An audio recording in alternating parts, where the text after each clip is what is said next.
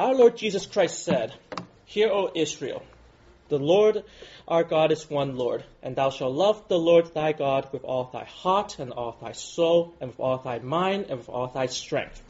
This is the first and great commandment.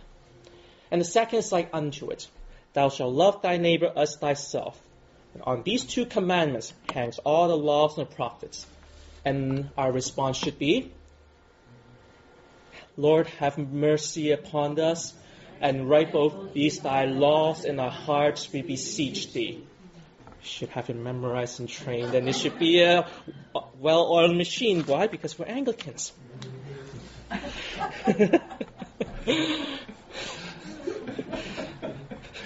Reading of the commandments is ordinary, and it's the start of an ordinary Sunday. But yet it's so extraordinary and so significant. And that's why we should have communion every week. The Catechism of the Catholic Church describes it as such. Jesus summed up man's duty towards God in this saying You shall love the Lord your God with all your heart and with all your soul and with all your mind. This immediately echoes the solemn call Hear, O Israel, the Lord our God is one Lord. God has loved us first. The love of the one God is recalled in the first of the ten words, the Ten Commandments. The commandment then makes explicit the response of love that man is called to give to his God. That's the Roman Catholic Catechism. And the apostle St. Paul reminds us of this. He who loves his neighbor has fulfilled the law, the commandments you shall not commit adultery, you shall not kill, you shall not steal, you shall not covet. And any other commandments are summed up in this sentence. You shall love your neighbor as yourself. Love does no wrong to a neighbor, therefore love is the fulfilling of the law. St. Uh, Paul says that. I believe it's in Romans. Is it, Dr. Packer? Is it, is it, is it in Romans that's from? I think so. I don't remember now. I should have had the, uh, I should have the cite. See, the one thing I got sloppy about is citations. And um, I don't have footnotes here, so whoever's in um, uh, a professor here can chastise me for it. For plagiarism. No Chester's went on Sunday. All right.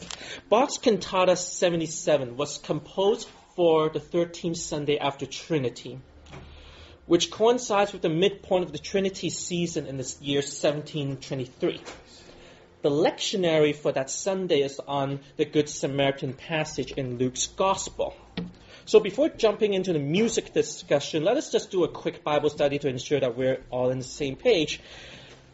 And uh, I don't need to go into too much detail since we had have had a sermon series on Luke several years back, and I'm expecting everyone to remember all the details and hear the sarcasm there. All right. So, in Luke's Gospel, the Good Samaritan passage must should be studied together with the rich young ruler passage. In both these two passages, the most dangerous thing and most common mistake is to read the text superficially and forget about context. Now, that sounds like for every single biblical text, right?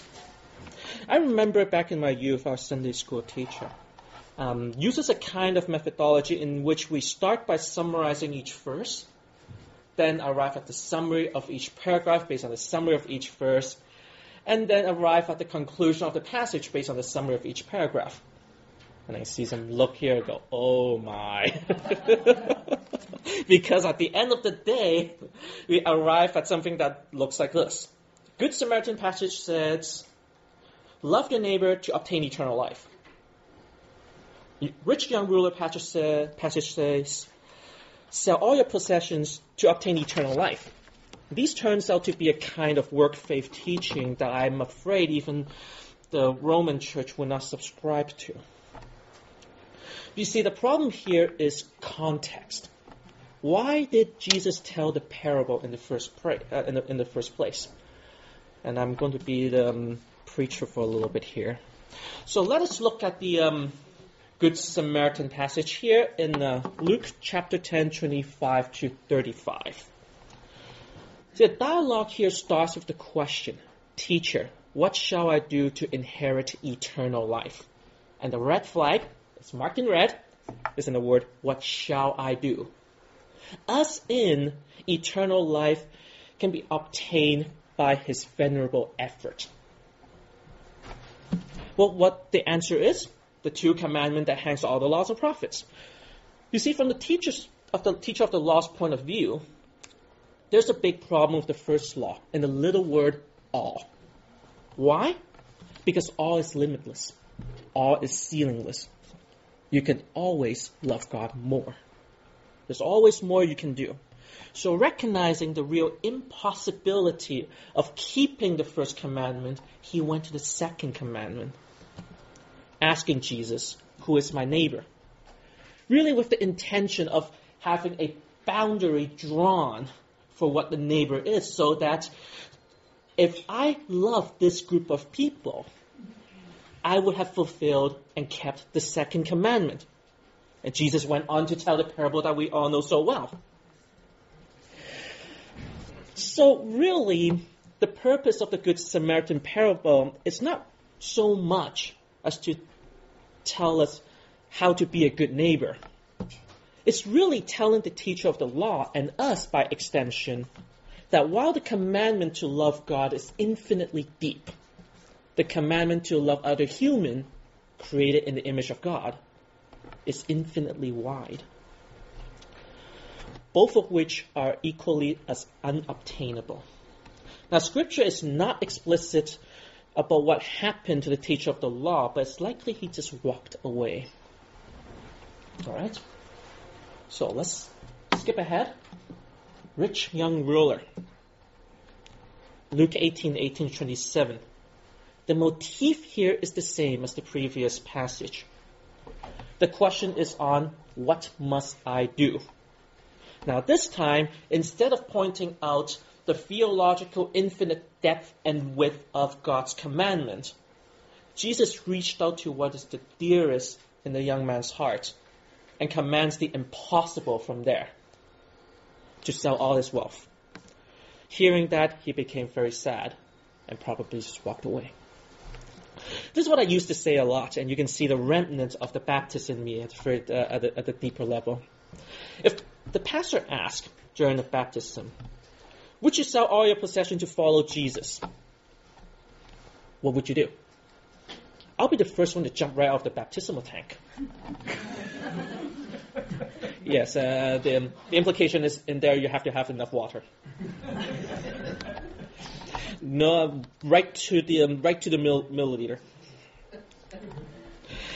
Um, you see, our salvation does not depend on how much charity and social work we do. The important, the, what's important in this passage is actually what happens next. Most people just stopped on, it is difficult for the wealth, for the wealthy to enter the kingdom of God. What's happened, what's important is actually what happens next. When the bystander asks, who then can be saved? See, from the perspective of the disciples and followers, they must have noticed it twice. And twice that Jesus is really commanding the impossible and saying, no one can be saved. And the answer that Jesus gave in response is the key. What is impossible with man is possible with God. Our covenant with God is not dependent on charity and good works. Rather, our justification depends on our faith, on the faithfulness of Israel's Messiah to complete God's faithful work on the redemption on the cross. And yes, I throw that up because I was um, I just started reading that big book. Tom Wright. Did I get it right, Dr. Packer? More or less. Not quite. Uh-oh. I, I, I dug myself a hole in here. All right. So, um, let us shift gears, okay? Um, so, in both occasions, Jesus was expecting a response of humility, a confession that God's standard is unachievable by man. He was expecting both individuals to be on their knees and say, Lord, have mercy. These passages are really about how we are in dire need of God's mercy and redemptive grace. Not what we need to do, but or nor how we need to behave. Okay, so now let's shift gears to talk about music. Uh, um, enough preaching here. I'm not a theologian. This is my two cents, but I think it fits very well here. Talk about music, but before we do that, we need to take a couple of music detours, i.e., music theory crash courses. And um, SED is almost like an annual event, and every year sort of go run through the same set of concepts and ideas. And I hope that it won't be too hard to grab um, after um, X number of times, but I will go over all this. Okay. Um, okay, so what we have right here is a keyboard. Okay? And on the keyboard, everyone knows that there are white keys. And there are black keys. Okay? That's fundamental, right? White keys and black keys. Now you may ask, why would they have white and black keys and black keys placed in such a strange place? Why don't you have all white keys and make it simpler? Well, it's because white keys, we can call it your base note, your fundamental thing, your basic thing, and black keys are alternations or tweaking of your basic thing. And what I mean is, for example, you have right here a D. Okay? I have here's a D. Now, if I want to put it up a notch, pitch-wise, a notch, put it up a notch, I would play the adjacent black note to its right. D sharp, D natural. Same thing if I want to knock, um, put it down a notch, I would be going to the adjacent black note to its left. D flat. So B, B sharp, B, B flat. Sounds like something. Okay? Now, why is this important? Well, let's move on and say we start on C and we play every single consecutive white note from C to C. And we all recognize that sound because we all watch The Sound of Music. Though the deer, the female deer, ray, the beamlet from the sun, me, and the name that I call myself, far the long way to run. This sound is the sound of a major scale. And the major scale that starts and ends with, uh, with C is called C major scale. And if you construct a tune using this collection of pitch and centered on the note C,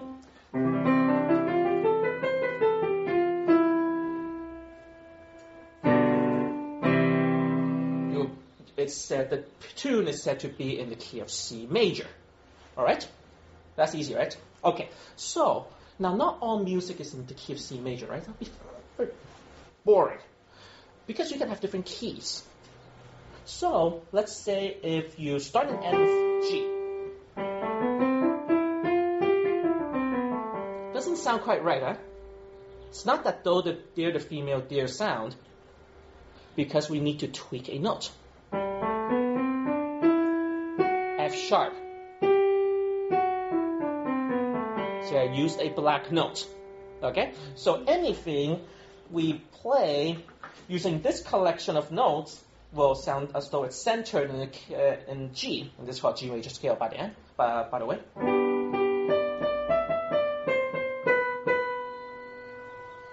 Uh,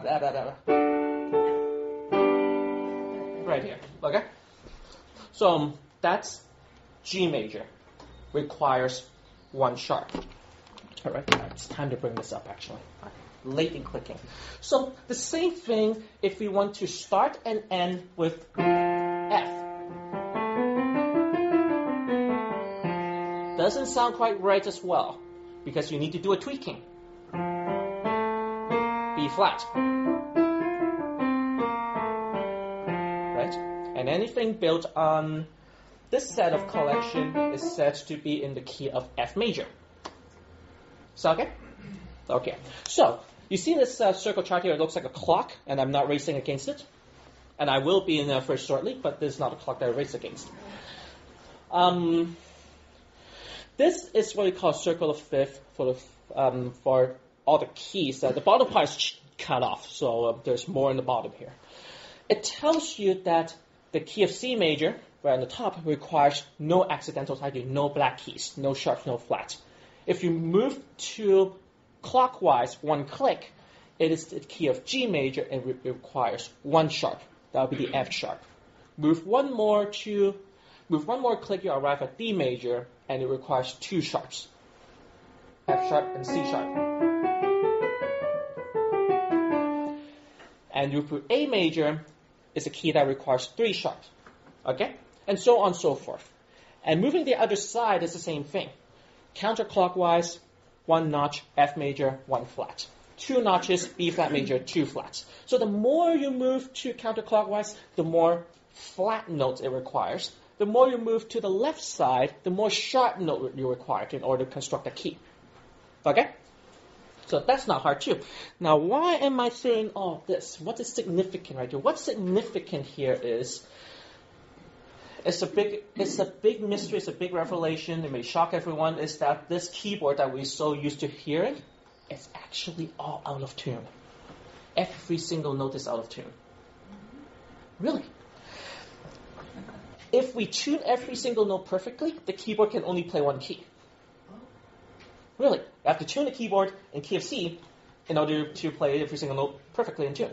I have to tune the, uh, the keyboard in the key of D so in order to play every, every single note um, in tune. Okay, so that's called just temperament, and of course, convenience over complete beauty. Let's tune every single note out of tune so that we have one convenient keyboard. Now, the byproduct, of course, is every single note being out of tune, and also, if you if you really think about it, D, this is D sharp. E, this is B flat. Now, what do you notice about D sharp and E flat? They're the same note. Uh, it's the same key on the same black key on your keyboard. Well, if you are to tune everything perfectly in tune, D sharp and E flat sound different. They're they're really two different sounding notes. Now, for that reason, sharp notes and flat notes do sound different, and sharp keys and flat keys, the left side versus the right side of this clock, do have a different affect. Okay? They do have a different affect. That's why some keys sounds more uplifting and some keys sounds more subdued. One of the reasons why. there are countless of, uh, of uh, other things to consider, but this is one of the many reasons why. Okay? So that's what's important right here. Now, talk about the outer ring, now the inner ring. Inner ring is simple. Inner ring is a counterpart, the minor counterpart. Major key is your happy key. Minor key is your sad key.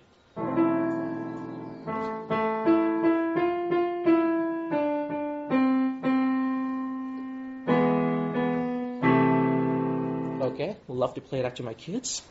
Give them horror dreams. But sad star up there. Princip- same principle. A minor is like C major, no uh, sharps or flats.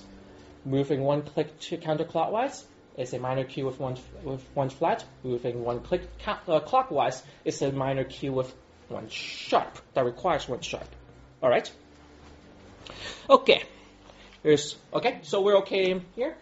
Move on to the next little detour. It's called cadence. Like uh, like uh, literally sentences, liter- lit- literally sentences, um, we need punctuations. Most fundamental ones are commas and periods, right? One to demarcate the end of a clause, and the other demarcate the end of the complete sentence.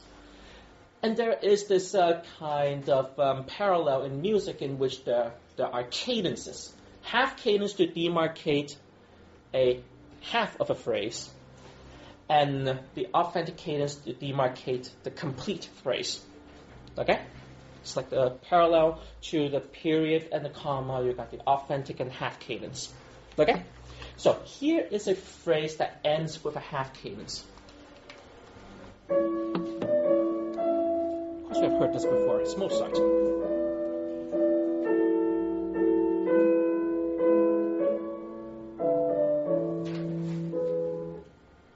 Doesn't sound like the end, right?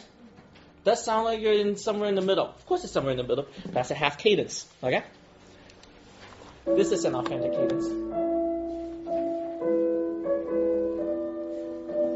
Hmm.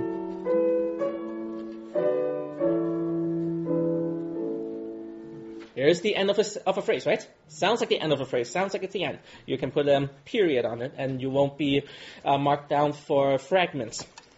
Is that, is that what you call it in remarking? Yeah, I think it's fragment sentence. Yeah. Okay, so I will stop here. Um, just take a moment for questions. Um, take a moment for questions, and now just take a moment instead of the entire evening, in case there are something that we need to. Yes, play the harpsichord as well as the piano? I can't play a harpsichord. I'm not a player. I'm an analyst.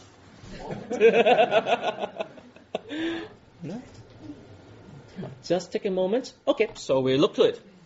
Okay, so just in case we're all lost in this mist of um, in the midst of this crash course, because it's important to um, to know this so that you understand what I'm going to talk into instead of being lost in the wilderness of what he's talking about, flaky, sharky, and all that stuff. That happened once, so I better make sure everyone knows it.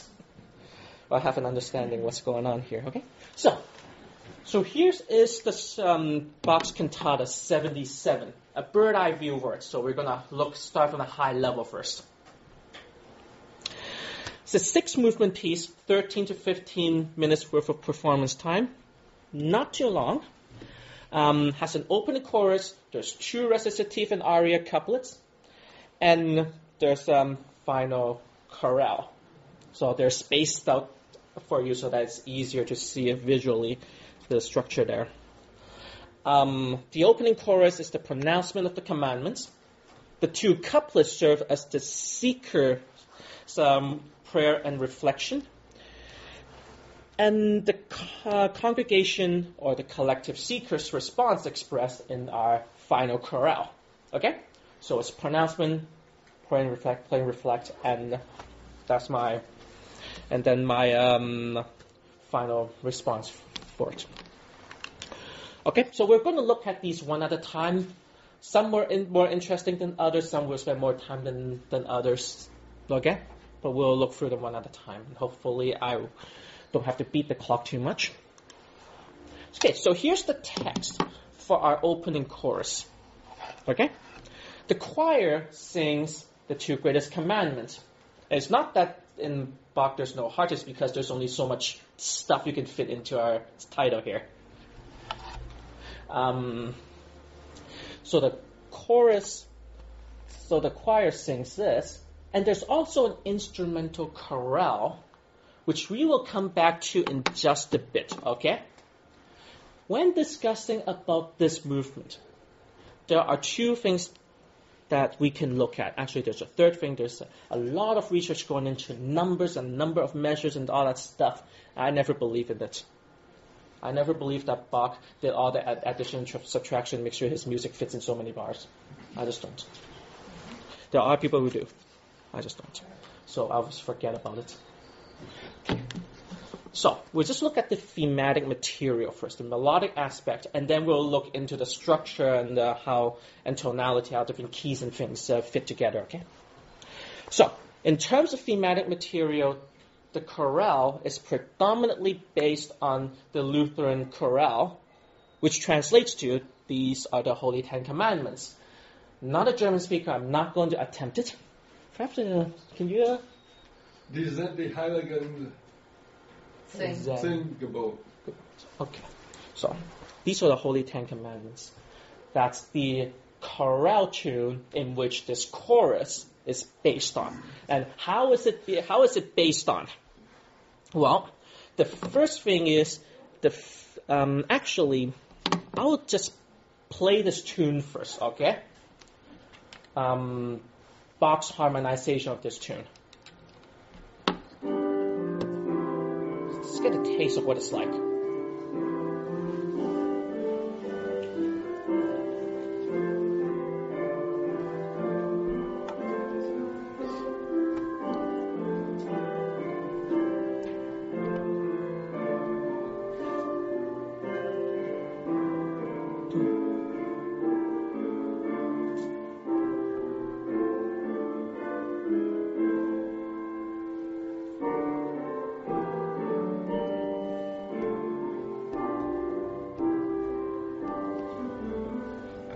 So this is the chorale tune that Bach used to um, arrive at the um, uh, for to, to make the melody and the thematic material for this chorus. He did it in two ways. One, the fugal subject, i.e., the line, the stuff that the choir sings, is a derivative of the chorale tune. Now, you may not know, you may not be able to hear how it's similar because it sounds different. But trust me, if you really tease it out, it's actually a derivative of that. And those who are mathematicians, if you, if you take a derivative of something, it doesn't really necessarily look like where you started, right? Ah, Professor is not here. Otherwise, he would say yes. That's right. And uh, integral is always harder than derivative, so you won't be able to find out what was it before unless you do a lot of work on it. Okay? So let's see if you can pick it out. I doubt it, but let's see if you can pick it out.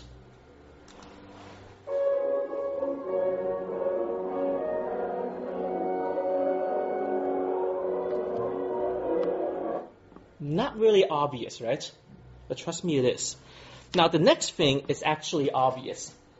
It's actually the chorale, the, the original chorale tune in, in its original form, being played in the upper part by the trumpets and lower part by the bass. See if you can hear this.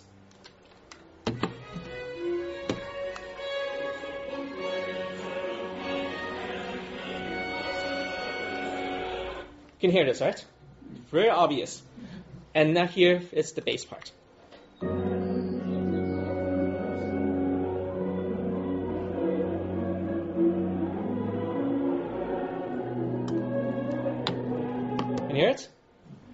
Okay. Yes, and I rigged the recording so that it brings out that part.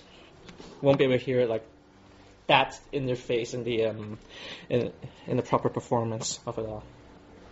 So what you really have here is the audience hearing the text, the greatest commandments, being sung by the choir, used in a tune that is a derivative of this Ten Commandment chorale, and also the Ten Commandment chorale. Remember, those are cradle Lutherans. Those these are chorales that they sung since they are they're they're uh, little kids, and they will recognize that chorale tune and the, and associate the text with the Ten Commandments. So you have really a two-layer narrative going on here, um, being intricately worked in here. Okay, it's amazing all this artwork, right? Okay, so uh, where am I? Right here. Yes, and also worthy to remark, this technique of having the chorale tune being on the extreme high and extreme low instrumental parts, have previously been employed by Bach and often viewed as his signature to represent the spheres of God, the high, and the spheres of men, that's low. Sort of like a separation between the holiness of God and sinfulness of men. And again, um, I haven't I haven't done my due diligence to cite this. This is actually from a um, I got this from a Bach scholar, a well-known Bach scholar. So I'll just leave it there. Okay. Now moving onward to the structure and tonal discussion. Now this one is a lot trickier. Okay? And to make things easier, I create a chart. When I first started um, working on this, I um, made um, audio clipping, recording clippings on, on where all the tonal transitions are, and then uh, put them together and record and see if you can hear all the tonal changes. But that's this proved to be too hard. So I'm just going to abandon that. I abandon that idea and just go by a chart and a graph that everyone can read and just have to take my words for it. Okay? And Bach here is being very thoughtful about how the music is organized, how the tonal center progresses, and how the text interacts with the key. We can see that there are five phrases in the chorus. M- number them off. One, two, three, four, five. Um, and just looking at the tonal progression, the overall motion is from a major shifting to a minor and towards the flat key area. You can see that um, can see that in the general thing. Now, the two first sections states the first half of the first commandment, while uh, remaining very stable in the key of C major. It doesn't really go anywhere. Just states the first commandment, solid C, uh, C major. In the third section, Bach strategically introduced the second part of first commandment, which reads, "And with all thy soul, with all thy strength, and with all thy mind." At the point where the tonal center shifts to F major. And what's important about F major? It's a click to the flat side. Okay? And throughout section four, the music continues to progress to the flat side and shifts actually down to the inner ring, the minor, um, the minor tonality, until the completion of the first commandment. Okay? Um, this motion towards the minor and subdued flat key implies the weakness and the hopelessness of human flesh. And here we can see Bach expression of disparity between the high ideal involved in the love of God and the emphasis of hu- on human weakness. Sort of like when the teacher of the law realizes the problem with the little word all. Right? Now the second commandment is introduced in this fifth and final phrase of the movement, when the tonality suddenly moves from the key of C minor the key of G major. And you can hear, even with a rigged tuning, that this is a big contrast. Right? So this, and with everything tuned perfectly, that was um, really that contrast really brings out even more to the forefront. Um, really, the stark contrast can be viewed as bringing out the distance between God and man.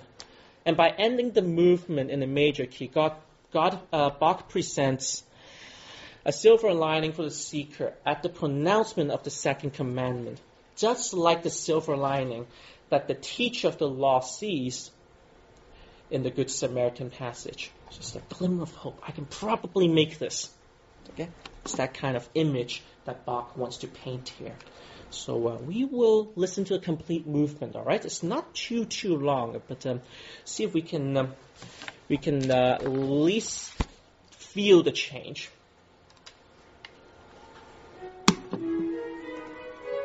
So opening phrase, C major.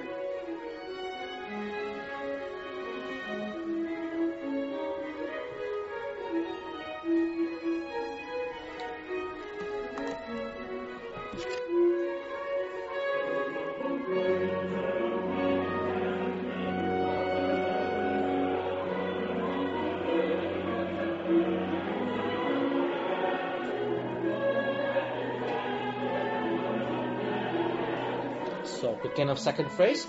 Didn't really go anywhere. Stayed in key of C. It's very stable.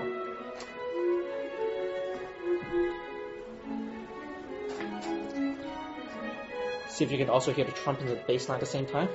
It's very tricky hearing actually.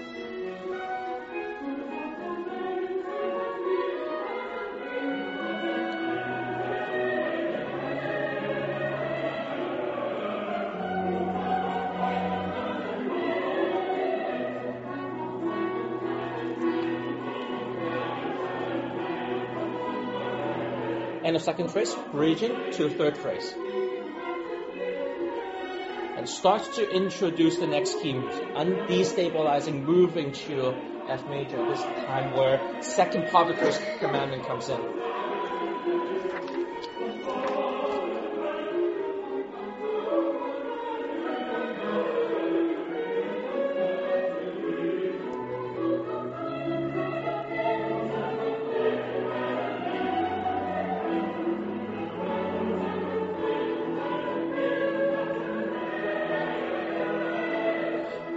Phrase four.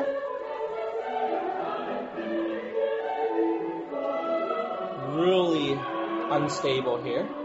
Really going to different places.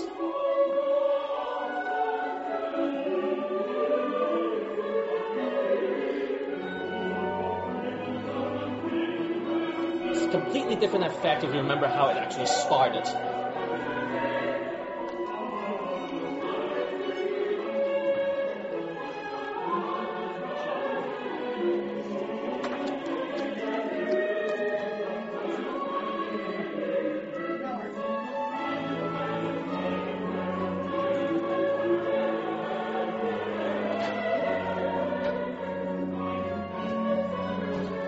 Here's um, wrapping up the fifth phrase and gradually moving towards G major. Don't know, don't really know the major key yet.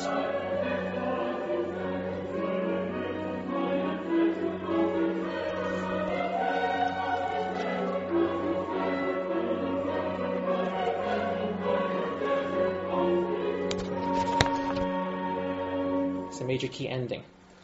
So I don't know how many uh, how many of us can actually hear at least how the music changes. Yeah, yeah. Okay.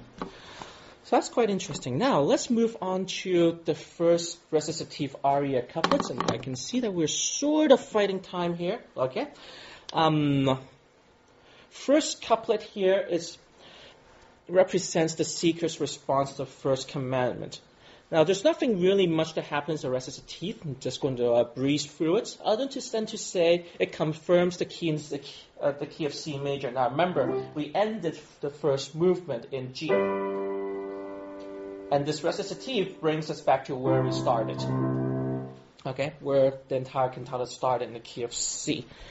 Um, and that is all I'm going to say about this. There's not really much. Okay.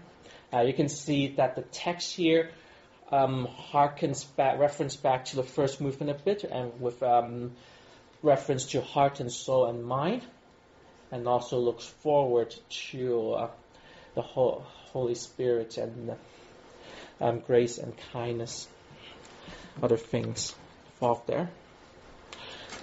Aria is um, when things gets a little interesting. It's organized in a special kind of tripartite form, like three chunks. Okay? Um, three chunks in which the last two chunk is the same, uses the same music. Now, it's not necessary cut and paste because Bach is not into the business of singing the same chorus uh, 50 times. Uh, it's too creative for that. Okay, so there are vari- there, there, it's not exactly the same, but it's um, but it's based on the same set of materials. So A, B prime, and D, and the, the tonality and the overall is more or less in the key of A minor. And they all, and it moves in the middle section to key of B minor, back to A minor. So the beginning of the section A, section B prime uh, section B and section B prime. So it's almost like an arc that you can see that Bach is trying to trying to paint right here. And of course, it's all tonal. Okay, it's an arc. Um, so it really sounds something like.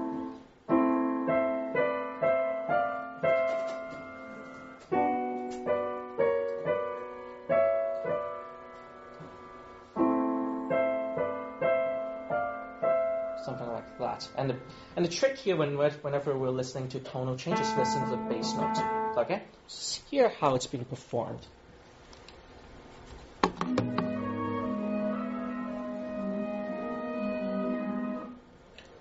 That's section A. End of section A. Section B.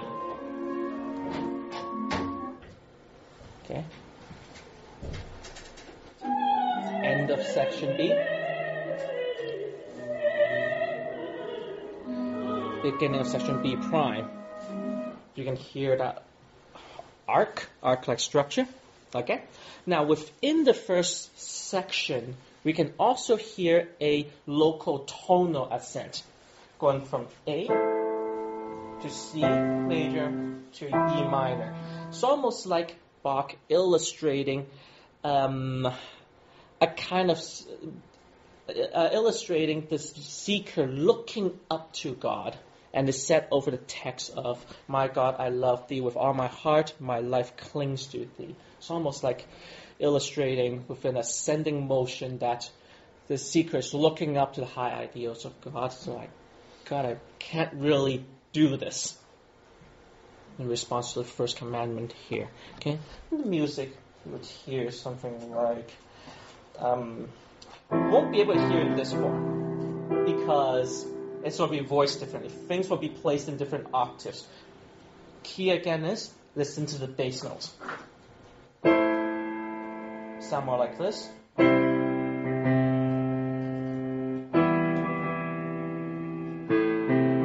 bass note moving. And of course, this is always a long range hearing, so it's a little bit tricky if you just if you listen to the piece itself in its entirety. Um, it's the academic musicians that are really trained to hear things like this, and which makes us so abnormal. All right, so um, how how it's being played. In the middle of this section,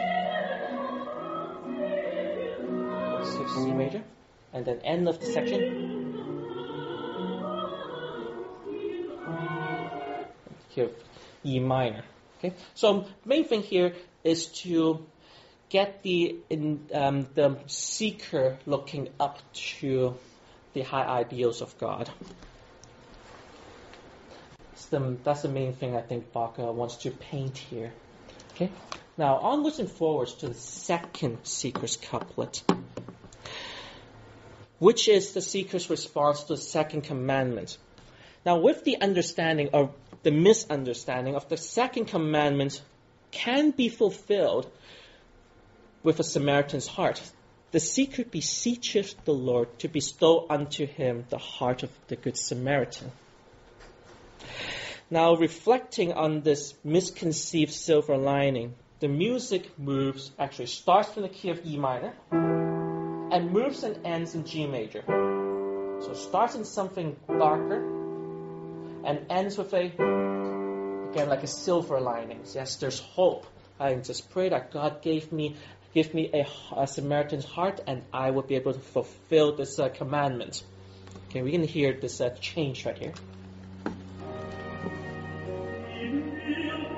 So it's minor, sad,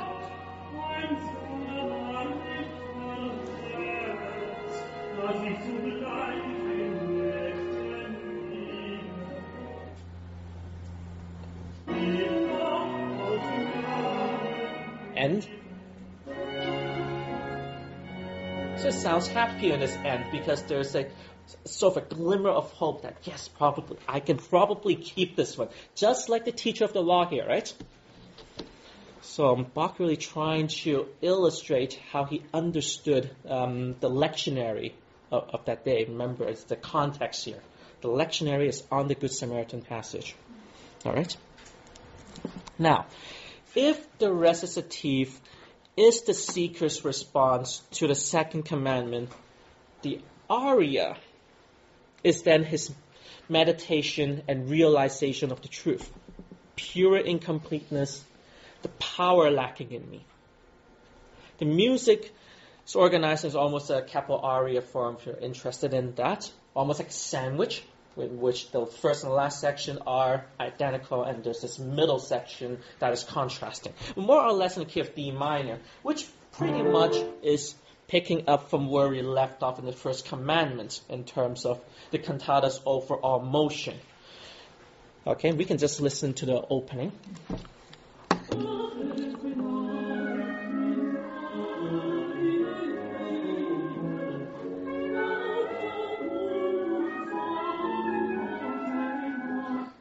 Back to um, minor key sounding stuff. Okay. Hence, the aria really portrays the listener's realization of the impossibility of even fulfilling the second commandment. All right. So let's move to the last um, fi- final chorale right here. It's perhaps the most Im- imperfect final chorale in all of Bach's cantata, and I know there are like 300, over 300 of them, and I literally have not listened to all of it.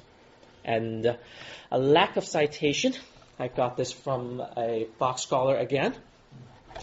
And um, good that there's no chastising on Sunday.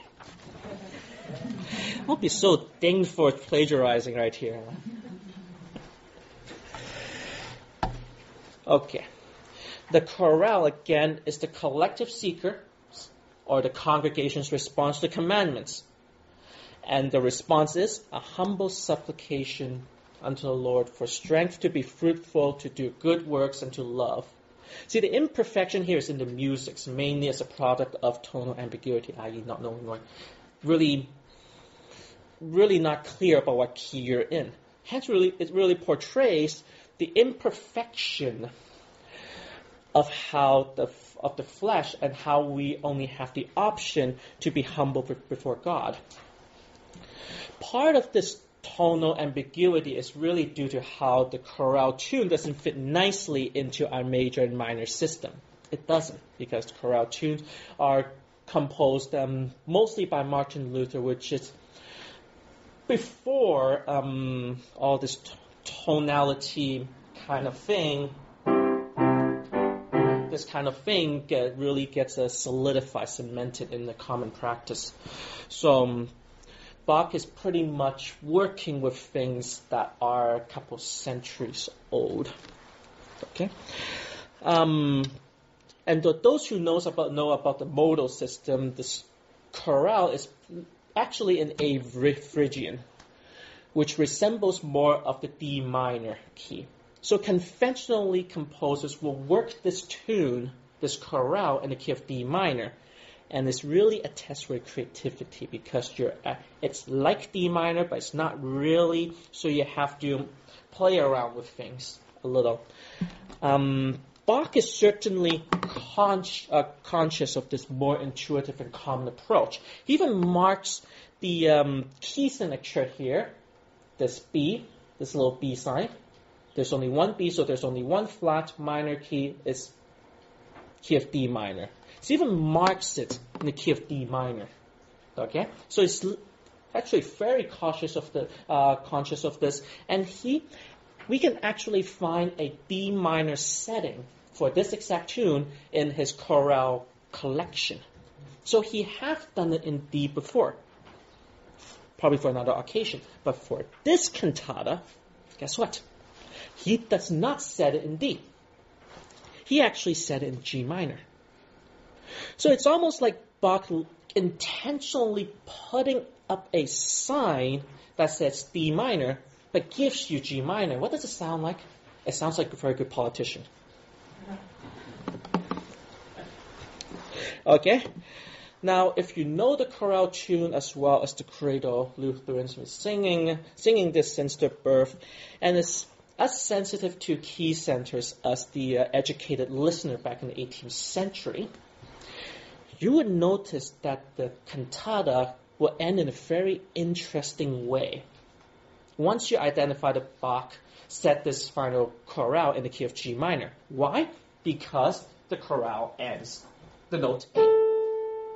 And in the note in the key of G minor, you can never, ever, ever um, get a good, perfect authentic cadence. Remember, authentic cadence, the period from music that ends with the note A. That that can never happen. That will just never happen. Um, and I can probably demonstrate this. Okay? I'll probably demonstrate this. I'll cheat here, so illustrate what I actually mean. So I'm going to bang in your head the key of D minor.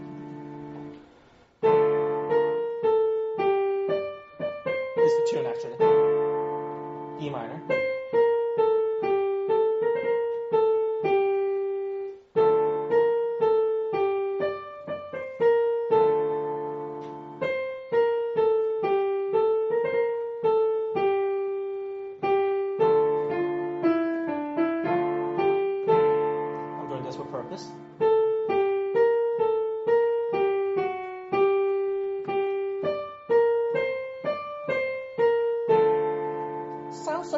Ending, right?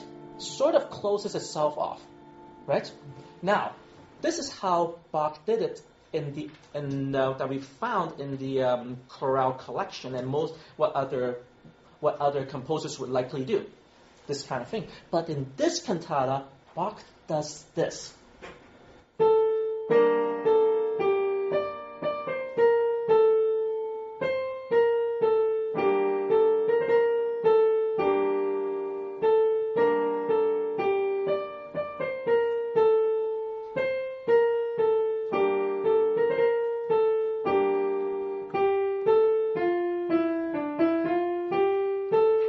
Can t- anticipate what's going to happen, you're very good.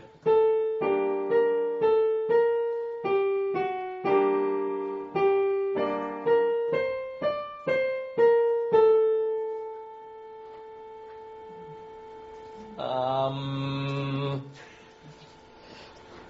it's because you want this. Right? So, by setting this in the key of G minor, what Bach, Bach have to know that it will leave this cliffhanger incomplete. I, it just doesn't end right feeling. And that's intentional. That's why he set it all in the key of G minor. He wants that feeling. Okay? And we can hear the recording, first of all, a MIDI recording of how Bach did it in D minor, like a conventional way.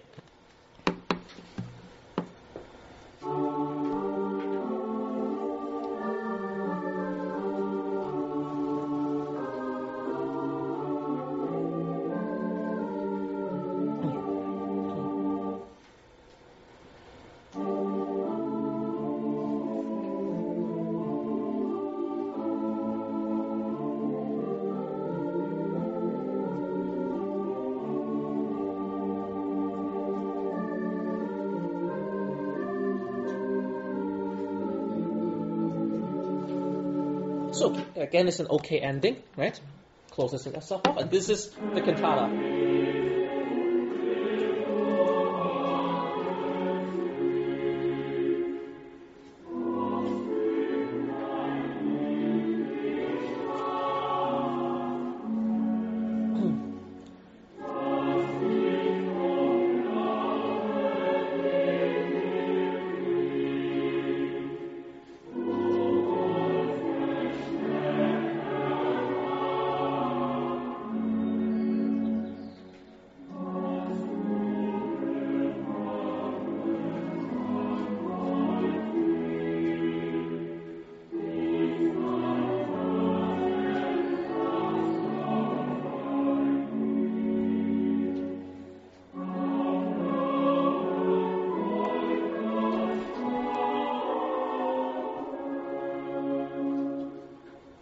And in effect, it really leaves the cantata hanging incomplete in the middle of nowhere.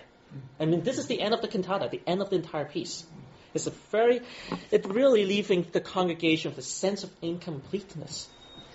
And really an acknowledged Bach trying to use this allegory to acknowledge hu- the human inability to fulfill God's commandment unaided. An allegory for of the inevitability of human weakness. Realize I've gone through a lot of things right here, and it's 10 o'clock, so I just want to summarize this pieces together, summarize it, okay? And we'll have time to open up the floor.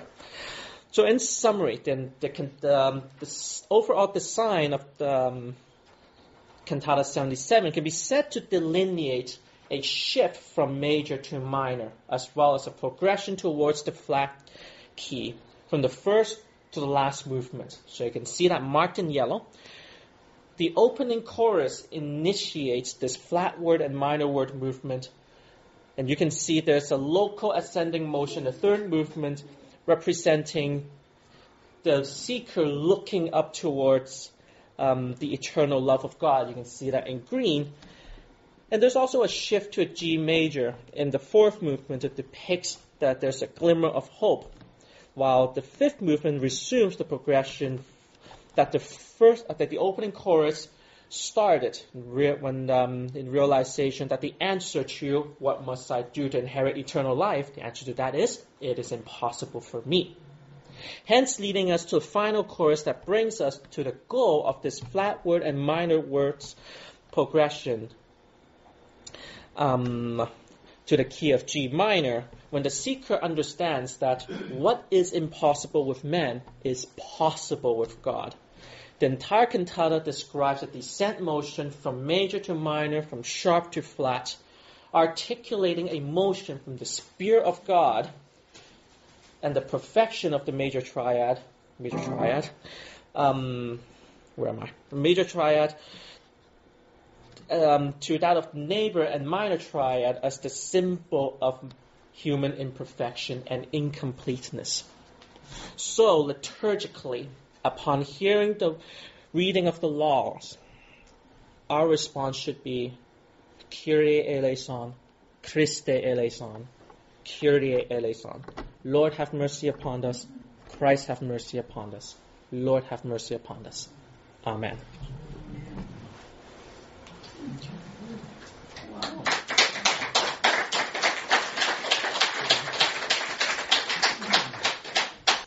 Uh, John? Yeah, but when you use that uh, musical word octave, is that from the Latin word eight? Because I think of octo. Is that what octave means?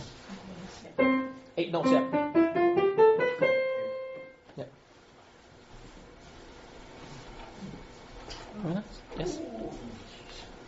This is fascinating, uh, Jason, because um, what I was hearing, Mhm. I mean, okay, this Yep. is very subjective. Yep, very yep. Uh, There's definitely. a lot of momentum and confidence in that first bit Mhm. that you played. And then the first recitative Mhm. was more meditative. It's like somebody saying, oh, okay, how am I going to do this? you know, how am I really going to love my neighbor this way?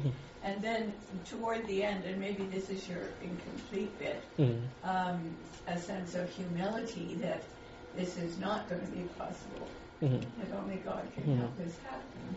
Mhm. I, is that what I'm supposed to hear? More or less. Um, first movements you're supposed to hear. Well, not suppo- supposed to hear it is a very hard thing because there's always different audiences. Um, even as a uh, literal um, writer, right? Even as a writer, never expect the um, the audience to capture everything that the poet wants to put in poetry. Never Shakespeare, I don't think ever uh, expect his audience to capture every single allegory he puts in his play. Um, our best guess is Bach wants you to hear how the center shifts and down spiral in terms of um, in terms of key. But if you can hear this good momentum and then the slowing down and then uh, um, the final chorale being so open ended, so bizarre, though it's telling uh, you that it is impossible to do, that is a good reading as well. I mean, that, that is that's a good reading. I mean, at the same time, we uh, also understand that um, almost like a research theorist, this is our best guess at what Bach wants wants to um, hold into his music based on the evidence we have, right? but we play these things nowadays as if it's a concert piece, you know, we're going to do a cantata. But Bach didn't do it that way. No, it was, definitely it not. integrated into the whole service. Yeah, definitely. The reading was the Good Samaritan. Yeah. These kids all knew the tune. Yeah. You know, Yeah, um, so it would have, I would think, a lot of impact there. yeah, definitely. It's um, yeah, definitely. Th- these are music composed for serv- um, for Sunday services, uh, for a regular Sunday service. Actually, it's not really meant to be concert piece. Bach actually never had a full choir when performing these uh, cantatas, and there's been arguments saying cantatas um, are written for one force per part because he knows he will not have the full force uh, week by week. It's only on the uh, passions and um, like the um, passion oratorios and stuff that he would expect to have full forces basically on a feast day. On regular Sundays, one force per part is the argument. Yeah. Well, in absence of hands popping up, I'm going to uh, put a question that I hope is not too murky. Uh, it's a little complicated and it's sort of philosophical. hmm Uh, I think you're, I think you're starting from what I would call uh, a phenomenology, a structure of the physics of human perception that is common to every human organism in terms of perceiving these sounds and how they uh, how they act. Uh, that's one element of it. Another element is the kind of education that you have more of than most of us in this audience in terms of the tradition, the conventions that are made use of, the expectations, the history, a, a kind of a context for understanding any particular piece of music. Uh, and then someone who, like me, has almost no musical training could come into this and uh, with a a personality and a subjectivity Yeah. Which bypasses all of this convention and uh, maybe even overturns the normal human perception and just introduces uh, a, a kind of subjectivity that would upset the apple cart. So, I, where I'm going with this question is in what you're presenting, how much how much weight do you put on this natural human perception, and how much weight do you put on this acquaintance with how music works? Because mm-hmm. my sense is that mm. you are leaning, you you. You're, you're somewhere in between the two, and I'm mm-hmm. not sure how mm-hmm. much you're allowing for uh, naive, untrained subjectivity. Well, that's a hard one. I know. Well, I mean, that's a why I- hard that's one. I only That's a hard one in advantage because there were no terms hands up. That's a hard one in terms of it's a hard one to pinpoint. Actually, it's so many uh, levels. Even at the pure academic level, I mean, we're talking about how we hear things, how we used to hear things two centuries ago, versus how we hear things now. And the one thing I, I point out too, this is out of tune, and we don't feel it. We don't feel the keyboard being out of tune. We'll never feel that. We're so used to being things tuned this way, and that immediately is something different from how we perceive music, how our how we naturally perceive music, and from how they naturally perceive music at that context two centuries ago, right? And then there's always context, right? If you move to Italy, actually, is even this. Even moving to Italy, we stay staying in uh, continental Europe, it's a different conventions, different set of um, traditions, a set of conventions, se- separate set of how people perceive music, even the untrained. Because I mean, you can be untrained, but you have heard music, right? Right? We have heard music. We have sung some tune. We have heard the radio. Back in the day, they must have attended um, Sunday service. They hear music every Sunday. Every Sunday. Um, and what we hear shapes our perception at the same time. So it's really almost like catch twenty two. So is it even possible to go in and say, uh, I'm untrained and I have um, a fresh perception? I doubt it because your perception is shaped by how if how where you are. If you are in that 18th century German, in that um, in St. Thomas Church, St. Uh, St. Thomas Church, you'll be so attuned to how Bach does things. And that will be an extremely different perception from us. I mean, I myself, I mean, I'm trained, and yet I have to really force myself to hear these the changes I was uh, talking about in order to pick it up from the from the recording. Okay, I, I won't be able to pick up on the keyboard because it's out of tune. So Right. if I had uh, raised my child on nothing but heavy metal, they might not be able to hear any of what you're uh, what you're talking about. Heavy, heavy metal is a branch of Western music, right? Heavy metal is a branch of Western music. It's based on heavy. It's based on um, Western meter, uh, rhythmic uh, rhythm rhythmic meter. Okay. Um, I mean, it's expressed in different way, different instrument, different acoustic arena, but it's still based on these twelve. Um, 12 notes that we established. Okay, so I would have given them a good basis. Right?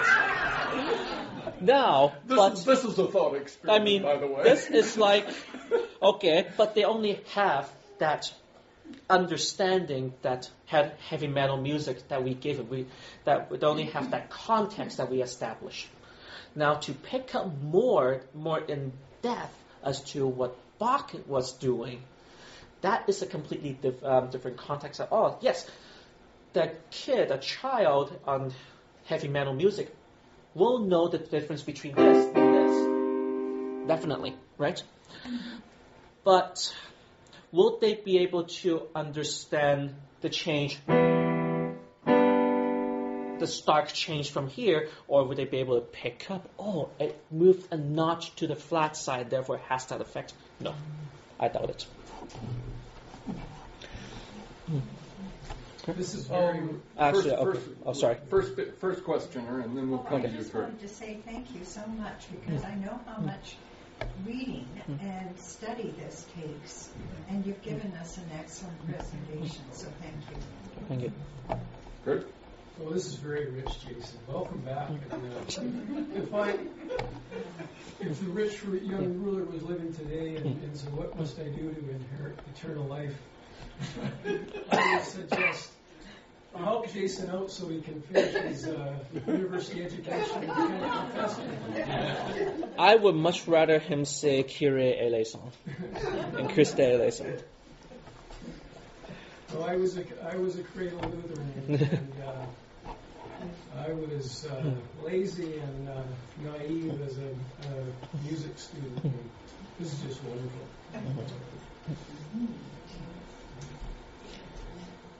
Actually, I want to hear from Dr. Packer if I get right right.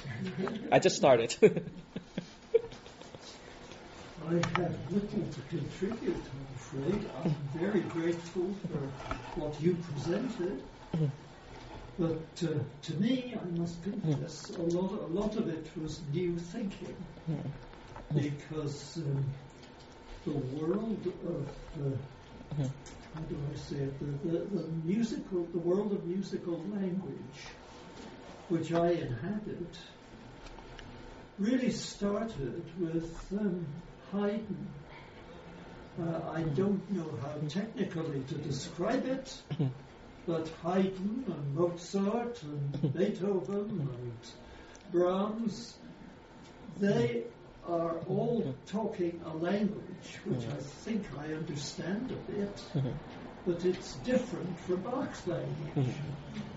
I've only gone a little way into Bach. I've I've listened to the B minor mass and I expect all the rest of us have. And the, the B minor mass, to my mind, this is just a picture, uh, it's not an academic statement, but um, it, to my mind, operates as a bridge mm-hmm. between what mm-hmm. I know that Bach was doing, but mm-hmm. find it hard actually to discern when I listen to his notes. And what I know that uh, Haydn and the rest of those guys um, were doing, where not only can I follow the notes, but I can recognize a language with moods and a sequence of moods achieved by uh, different tonal devices in the. I, I'm not the language for this. Uh, so I said to say in, in the work. Mhm. Uh, and, um, well, that's where I am. You asked me to say something. No, something. Uh, if I, if I get Tom right, right. say where I am. It may be that others are in places similar to where I am, Mhm. uh, and um, it may be that I'm out on my own. Mhm. Sheila? Yeah, yeah. Dr. Packer speaks jazz. Yeah. Maybe Mm. we'll do that instead. Maybe on I'll be that, note- novice. maybe on that note, we'll uh, we'll declare an end to the questions, and uh, once again thank Jason for a very thought-provoking pre- presentation.